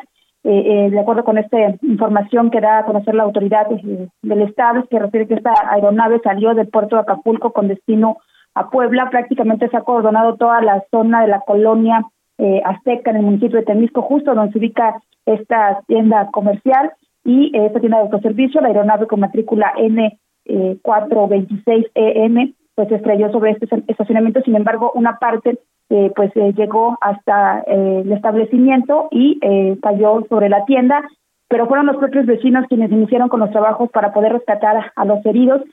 Debo decirte que la información es eh, prácticamente no fluye como debería en las, las autoridades de, tanto del estado como del municipio, pues prácticamente están abocados a hacer el corte eh, o a cerrar la, la calle donde se encuentra esta tienda y no están informando a los medios de comunicación. Por supuesto que eh, hasta ahorita lo que se ha confirmado solamente son dos personas que perdieron la vida. Se hablaba de que eran eh, el tripulante y una, una, un acompañante y el operador, el piloto. Sin embargo, esta información todavía no la tenemos eh, confirmada y eh, lo que sí es- han dado a conocer las autoridades de protección civil es que eh, pues son más de tres heridos. Hasta ahorita tampoco han llegado las, eh, eh, las unidades del servicio forense de la Fiscalía General del Estado. Es la información que tenemos en este momento, Salvador. Muchas gracias, Guadalupe. Pues qué situación tan terrible, qué susto para la gente que estaba ahí en ese momento. Y bueno, pues ya nos cuentas, los heridos están siendo eh, atendidos. Vamos a estar muy pendiente de, de también las causas de que se den a conocer de pues este terrible accidente. Muchas gracias, Guadalupe. Buena tarde. Muy buena tarde. Oye, vamos rápidamente a, Colima porque también allá la violencia está imparable. Ya va casi para un mes que Colima no puede salir de esta ola de violencia. Ayer este hecho ocurrió en Villa Álvarez, que es una zona conurbada al municipio de Colima, la capital, donde hombres armados a bordo de unas motocicletas pasaron por un depósito de cerveza y dispararon en contra de dos menores de edad. Cuéntanos, Marta de la Torre, de este hecho lamentable allá en Colima. Buenas tardes. Así es, Salvador. Anoche dos menores de edad fueron asesinados y un hombre resultó herido en un depósito de cerveza en la colonia Villas del Río de Villa de Álvarez. De acuerdo con testigos, los agresores dispararon en diversas ocasiones desde una motocicleta misma que fue utilizada para darse a la fuga. Al momento quedaron sin vida los menores afuera del establecimiento, mientras que otro hombre que los acompañaba alcanzó a huir del lugar, pero fue alcanzado y herido de bala en una gasolinera. Al sitio acudieron elementos de seguridad y paramédicos que atendieron al hombre herido y lo llevaron a un hospital, mientras que el CEMEFO se hizo cargo de los cuerpos. En total, el sábado y domingo se registraron 12 homicidios y el hallazgo de restos humanos, de los cuales 8 se registraron el sábado, entre los que destaca la localización de tres cuerpos sin vida amortazados en una vivienda de la colonia Bosques del Sur en Colima. Además, dos hombres fueron asesinados cuando se encontraban cenando en un puesto de hot dogs en la colonia Aguajitos, en la comunidad de La Caja, en el municipio de Comala. Y en Manzanillo fueron asesinados dos hombres en diferentes hechos y se localizaron restos humanos en la delegación de Miramar. El domingo fue localizado un cuerpo sin vida, semienterrado, en la comunidad La Presa, en Extlahuacán, y un hombre fue asesinado en la colonia Jardines del Sol, en Colima. Con dichos hechos violentos, Colima suma 208 homicidios en 51 días desde el repunte de la violencia desde el pasado 7 de febrero. Hasta aquí la información desde Colima. Gracias. Muchas gracias, Marta de la Torre. Pues ahí está, ahí está esta situación. Ya están avanzando el proyecto de sentencia en la Suprema Corte de Justicia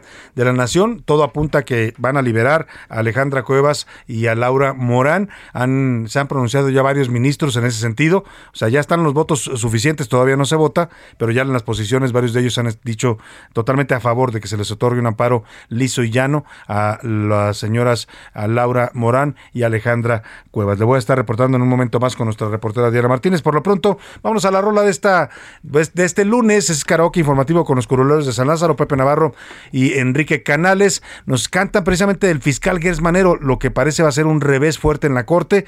El fiscal que ha abusado de su cargo, ha abusado de sus funciones y ha abusado de la ley. A ese le cantan los curuleros de San Lázaro. Fiscal Hertz con tantas cosas que podría mejorar.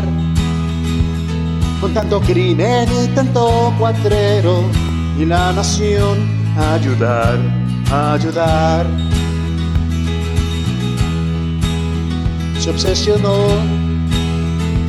y decidió abusar de su autoridad. Y tal vez hoy la corte ponga un freno y liberar Alejandra liberar. A Godoy, que sin pruebas te puede encerrar. La justicia no es para todos ni todas, no señor, deberían renunciar. Y la Godoy, que sin pruebas te puede encerrar la justicia no es para todos ni todas, no señor, deberían denunciar.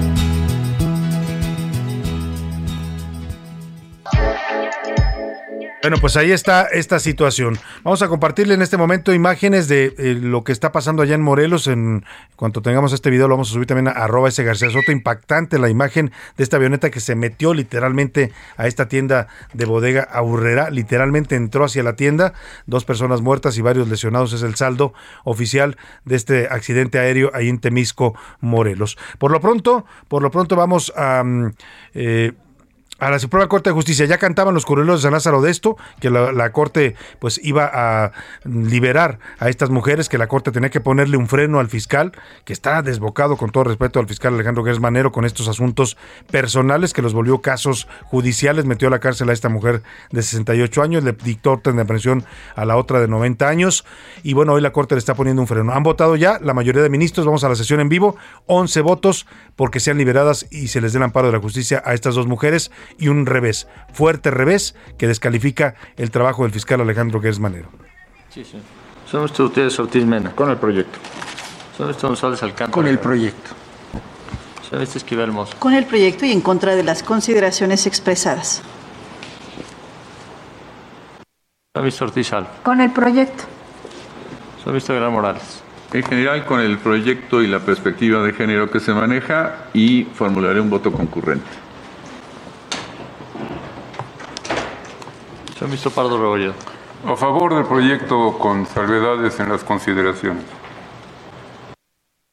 Pues, un voto unánime. Esto escuchó cómo fueron votando cada uno de los ministros de la Suprema Corte de Justicia. Los 11 ministros del Pleno han votado porque se libere de inmediato a Alejandra Cuevas y a la señora Laura Morán. Han votado en contra de un abuso de autoridad cometido por el fiscal general de la República, Alejandro Gers Manero, como autoridad y también como demandante, porque además él era parte interesada en este caso y eso no le importó para pues llevarlo hasta las últimas consecuencias y meter a la cárcel a dos mujeres que hoy la Suprema Corte de Justicia está literalmente liberando, está considerando que no tuvieron la responsabilidad que se les imputó, incluso está diciendo que se les atacó de esa manera y se les aplicó el peso de la ley por ser mujeres, por su condición de género y también pues por motivos de pues delitos que no cometieron. La Corte razona sobre este tema y un fallo unánime. Estamos viendo imágenes de los familiares, los hijos de Alejandra eh, Cuevas, eh, Ana Paula Castillo, también eh, hemos platicado aquí con ellos en varias ocasiones, el hijo también está ahí, todos los tres hijos que se volvieron pues activistas en favor de su madre. Hay que reconocerles la capacidad que tuvieron de luchar, hicieron campañas en redes sociales. Ella, Ana Paula Castillo, se fue a presentar a un evento donde estaba el ministro presidente Arturo Saldívar, eh, le gritó, se le hincó a los pies literalmente pidiéndole que ayudara a liberar a su madre y hoy este, esta petición se está cumpliendo. Ahí están contentos los tres celebrando. Ellos siempre dijeron que este había sido un caso de abuso del fiscal que había aprovechado su cargo para encarcelar a su madre. Hoy su madre va a salir presa después de dos años de haber estado encarcelada por un delito que hoy, dicen los 11 ministros de la Corte de manera unánime, no cometió. ¿Cuáles van a ser las consecuencias de este fallo? Pues de entrada, la liberación inmediata de ambas mujeres, pero también habrá que ver en lo político, pues qué tanto le pega esto al fiscal Alejandro Gersmanero, a su imagen y a su desempeño como fiscal, porque un fiscal que ha sido pues cuestionado con este fallo por los ministros de la Suprema Corte de Justicia de la Nación. Vámonos rápidamente a los deportes que ya anda por aquí el señor Oscar Mota. Que comience la fiesta. Ta, ta. Oscar Mota, que comience la fiesta, pero parece que México todavía no tiene invitación formal. Yo, hasta me sorprendí, mi querido Salvador García Soto. Hoy un gran día para ganar. Pues eh, yo creo que eso le terminaron poniendo al señor Chris Rock, ¿no? Que ya solamente para regresar un poquito a ese tema, voy a empezar por ahí, pues termina ganando un Oscar para una película que habla sobre eh, la vida temprana de las hermanas Venus y Serena Williams. que cuenta la historia, que además es fascinante la historia, ¿no? Oscar, ¿cómo Así estás? es. El padre que es King Richard, el, Así es. el- el- el Richard Williams, pues, el papá de Serena y de Venus. ¿Y de Venus? Eh, ¿Cómo la sacó literalmente de un barrio donde estaban expuestas a lo peor y, las volvió dos tenistas Y que de hecho si nos vamos todavía un poquito más a lo mm, eh, un- más a lo específico es un poco más la historia de los inicios de Venus Williams porque Sí. es como como es la mayor eh, habla de obviamente de cuando la prepara cuando Serena pues entrena junto a ella pero todavía no llega su momento de brillar hay un detalle también aquí porque eh, eh, dentro de la parte deportiva cuando Venus Williams se enfrenta a Arancha Sánchez Vicario una tenista española bueno esta persona que interpreta a Arancha Sánchez Vicario es una tenista mexicana es una tenista mexicana Ah. entonces tiene por ahí lo vamos a platicar en, en- en otra ocasión Hoy Oscar vino con más vena de entretenimiento Y que yo, y yo te voy a decir, por ejemplo, que el Checo Pérez Sí, no, fue el primer vamos a mexicano intercambiar. en hacer Vamos a intercambiar roles. Es que la realidad los Óscares estuvieron más buenos que el Hay partido todo, de sí, México. sí, sí, es que sí, tienes toda la razón. El El partido- partido, estuvo Pero- aburridísimo. Y apenas, Sí, entonces claro. eso quiere decir que el partido estuvo pésimo, ¿no? 1-0 México-Honduras con un autogol. Se lo terminan acreditando a Edson Álvarez, pero realmente fue un autogol. El tema con México es que eh, juega con una parsimonia increíble. Eh, se parece a mí levantándome antes de las 7 de la mañana. Uf, o sea, verdaderamente uf, aburrido lo que hace México. Termina ganándole eh, sobre la hora a una selección con mucho respeto, pero pues ahí están obviamente los, los números. Es el último lugar de este octagonal solamente con cuatro puntos. Entonces no había ni público porque están pagando una sanción. Vamos, tenía todo a favor la selección mexicana. ¿Y ahora qué es lo que sucede? Bueno, el miércoles se juega el último partido de eliminatorias. México en este momento es tercer lugar y Estados Unidos que ganó su partido, Canadá que ganó y ya calificó por primera ocasión en 40 años al Mundial. Si México gana y golea, ese es el gran problema, a la selección de El Salvador, estaría calificando incluso con posibilidades de hacerlo en segundo lugar. Seguramente se quedará por ahí en un tercero. ¿Cuál sería la situación de poderse quedar en el cuarto lugar y que eso nos mandaría un repechaje? Ajá, ¿cuál? que el hecho de que Costa Rica gane su partido, Ajá. que México empate o pierda el suyo, y también ahí por temas de diferencia de goles, México quedaría en un cuarto lugar. ¿Esto qué significa? Dijera este en, es- en español, que tendría que eliminarse con el ganador de Isla Salomón contra Nueva Zelanda, que se estarán enfrentando en esta semana, Ah. por la parte este, de, de Oceanía. Entonces, eh, O sea que todavía calificados, calificados no estamos. no, no, no, yo creo que México va a estar en el mundial. Sí, eh, ya o sea, no, puede quedar eliminado porque ya ni Panamá, que quedó eliminado también, eh, ya no tiene nada que hacer. El Salvador tampoco, Honduras tampoco. Entonces, aquí lo que se define es si entramos directo O vamos a o repechaje. nos vamos a repechaje contra las Islas Salomón. La única ventaja, si nos vamos a repechaje ¿Por qué contra se las ríen de las Islas Salomón, por- oigan? porque Javi sabe que, eh, pues te voy a pedir viáticos, mi Salvador, para que me mandes ¿Vas a ir a las Islas Salomón? para que me mandes a cubrir el Isla Salomón México si llega a pasar, ¿no? Pero bueno, y de ahí me voy rápidamente al tema de la Fórmula 1 que estuvo buenísimo. El sábado Sergio Checo Pérez se convirtió en el primer piloto mexicano en la historia de Fórmula 1 en conseguir una pole position. Eh, sale eh, en salir en el primer eh, lugar en una carrera.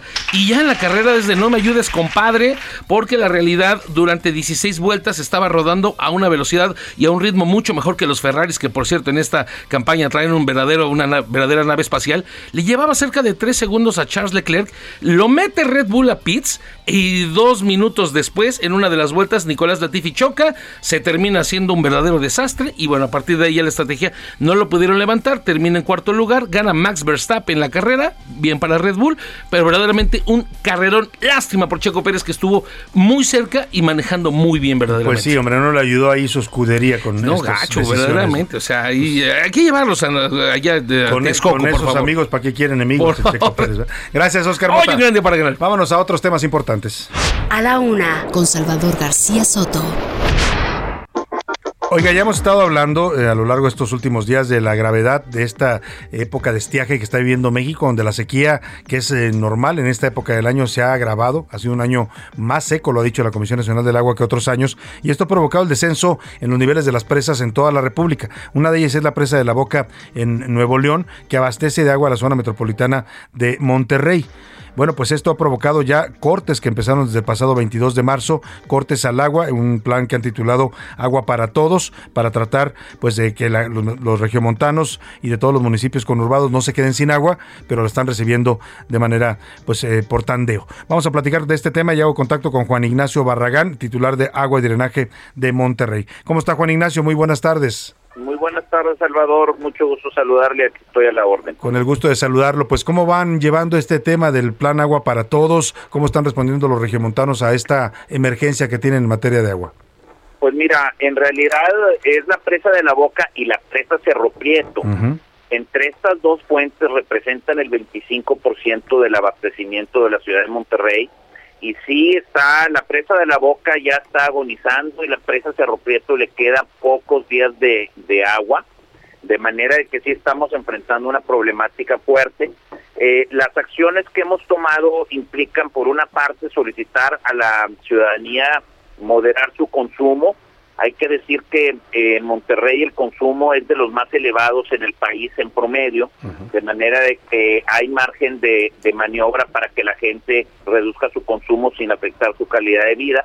Pero hemos tenido que establecer un programa en donde se hace una, una reducción del agua muy importante, un día por semana, para cada uno de los siete sectores en los que hemos dividido la ciudad.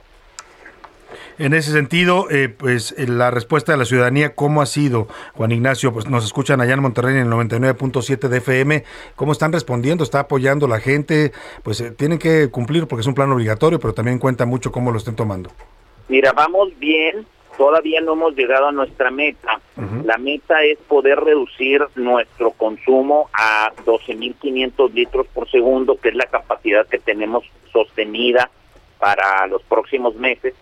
Y ahorita andamos alrededor de 13.400. Nos falta hacer un pequeño esfuerzo para reducir esos 900 litros por segundo adicionales y con eso eh, pues salir bien librados de esta sequía que como ustedes mencionan es muy grave. Llevamos seis años de sequía en una parte del estado de Nuevo León. No es un tema del año pasado, sino seis años seguidos. Ahora, ¿qué pasaría, eh, haciendo un poco escenarios, ¿no? En el escenario más catastrófico que estén contemplando ustedes, porque tiene que haber un plan, si estas dos presas definitivamente llegan a agonizar, eh, eh, ¿qué va a pasar? ¿Se puede hacer una declaratoria de emergencia para recibir apoyo federal? Bueno, la declaratoria de emergencia estatal ya está Ya está. desde, desde el mes de enero. Faltaría la declaratoria de emergencia federal. Ya se solicitó, no obstante, los criterios que tiene el Servicio Meteorológico Nacional eh, no corresponden a la situación real que vivimos eh, aquí día con día. Eh, es un tema que estamos pidiendo que se revise. Ellos tienen otra manera de, de definir lo que es una, una declaratoria de emergencia. Pero bueno, entre que son peras y son manzanas, nosotros estamos tratando de, por una parte, racionalizar nuestro abastecimiento y por la otra, eh, combatir las fugas al máximo posible y pedirle a la población también que nos ayude reduciendo su consumo y combatiendo las fugas que se tienen dentro de los hogares. Pues está ahí el llamado a toda la gente de Monterrey y yo lo ampliaría a toda la gente de la República que nos escucha porque pues esto le está pasando ahora a Monterrey, a su zona conurbada, pero nos puede pasar a cualquiera de nosotros porque esta sequía está afectando buena parte del territorio nacional. Juan Ignacio Barragán, deseamos que este plan funcione, que la gente colabore allá en Monterrey, responda a este llamado que le están haciendo sus autoridades y bueno, pues que puedan salir pronto de esta crisis del agua. Muchísimas gracias. Pues sí, es un tema que tiene que ver con el cambio climático, es una situación que llegó para quedarse, tenemos que cambiar nuestros hábitos de consumo, ser más racionales, buscar el ahorro del agua, buscar también eh, mecanismos de reuso del agua en los hogares y, y, de esta manera poder seguir avanzando. Usted sabe, Monterrey atrae más o menos a 140 mil personas al año que migran acá. Eh, nuestro consumo se incrementa en 250 litros por segundo anuales. Sí de manera de que los retos son importantes y tenemos que enfrentarlos en base a una nueva conciencia. Una nueva conciencia que ya es urgente o de plano, como dice usted, esta realidad nos va a alcanzar, ya nos está alcanzando. Juan Ignacio Barragán, titular de Agua y Drenaje de Monterrey, gracias por estos minutos.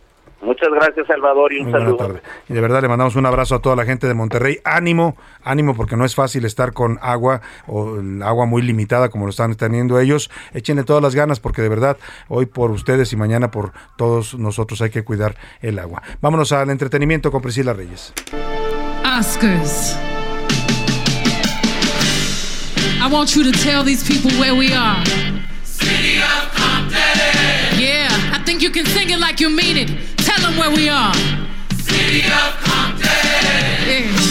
Qué bien suena Uf, esto. Así empezaron los premios Oscar ayer, la ceremonia número 94 Salvador y estaba Beyoncé allá en Compton, en California, vestida de un verde limón, tal cual como si fuera una pelota de tenis. Ese era el color que estaba en el escenario y entonces desde ahí todo empezó a parecer que estaba buena la ceremonia. Se dividieron en bloques muy breves, se quitaron ocho premiaciones de la transmisión en vivo. La gran ganadora fue Coda, pese a lo que muchos decían que, bueno, tenía 12 nominaciones, por ejemplo, la del perro, y se me fue ahorita el nombre, pero ganó como directora Jessica Chastain. Eh, también ganaron muchos, muchos reconocimientos, 6 de 10 nominaciones June, pero Coda terminó llevándose estos tres premios de los tres que estaban nominados. ¿Cuál es el que te puedo decir que fue el que más nos hizo felices? Pues el de Troy Katsur, que es este actor que se llevó la película. ¿Qué, ¿eh? qué La momento película tan impresionante ese? Qué momento tan impresionante cuando da su discurso en lenguaje de señas. El lenguaje de señas habla de su papá, eh, habla que, bueno... Qué bello discurso, además. Bello discurso, actor de reparto se lo lleva, pero no quiero que se acabe el programa sin que escuchemos cómo agradecen cuando dan el reconocimiento a Coda, cómo agradecen la gente, el director, el productor, cómo agradece a Eugenio Derbez. And you, Eugenio Derbez, you made us laugh so much. And uh, you really took really great care of the Ruby family. Qué hermoso, Salvador. Está mencionando absolutamente a todos los actores y menciona a Eugenio Derbez que nos hiciste reír y cuidaste mucho a la familia. O sea, Bien por qué Derbez. lindo. Un aplauso Hay para mucho, el gran bravo para Ernesto, Eugenio, Luis Ernesto. para No, no, Eugenio Luis Derbez. Ernesto, Eugenio Derbez, perdóname. Hay muchísimo que contar, ya contamos lo de Will su sobrino, era tío Luis Ernesto. Hay más cosas que contar, eh, cosas de rating, todo, pero ya mañana eh, les Mañana daremos tendremos más más detalles. porque el tiempo ya nos alcanzó. Pero bueno, le quiero agradecer a todo este equipo, a Priscila Reyes en la producción del entretenimiento, a José Luis Sánchez en la coordinación de información, a Laura Mendiola en la coordinación de invitados, en la redacción Milka Ramírez, Iván Márquez, Diego Gómez, Miguel Zarco, aquí en cabina a Rubén eh, Cruz, nuestro, nuestro asistente de producción, y Javi Vaz, nuestro operador. Pero sobre todo usted, pase una excelente tarde, provecho, quédese aquí con Adriana Delgado y el dedo en la llaga, y yo lo espero mañana a la una. Hasta mañana. Por hoy termina A la Una con Salvador García Soto. Un encuentro del diario que piensa joven con el análisis y la crítica. A la Una con Salvador García Soto. De lunes a viernes de 1 a 3 de la tarde.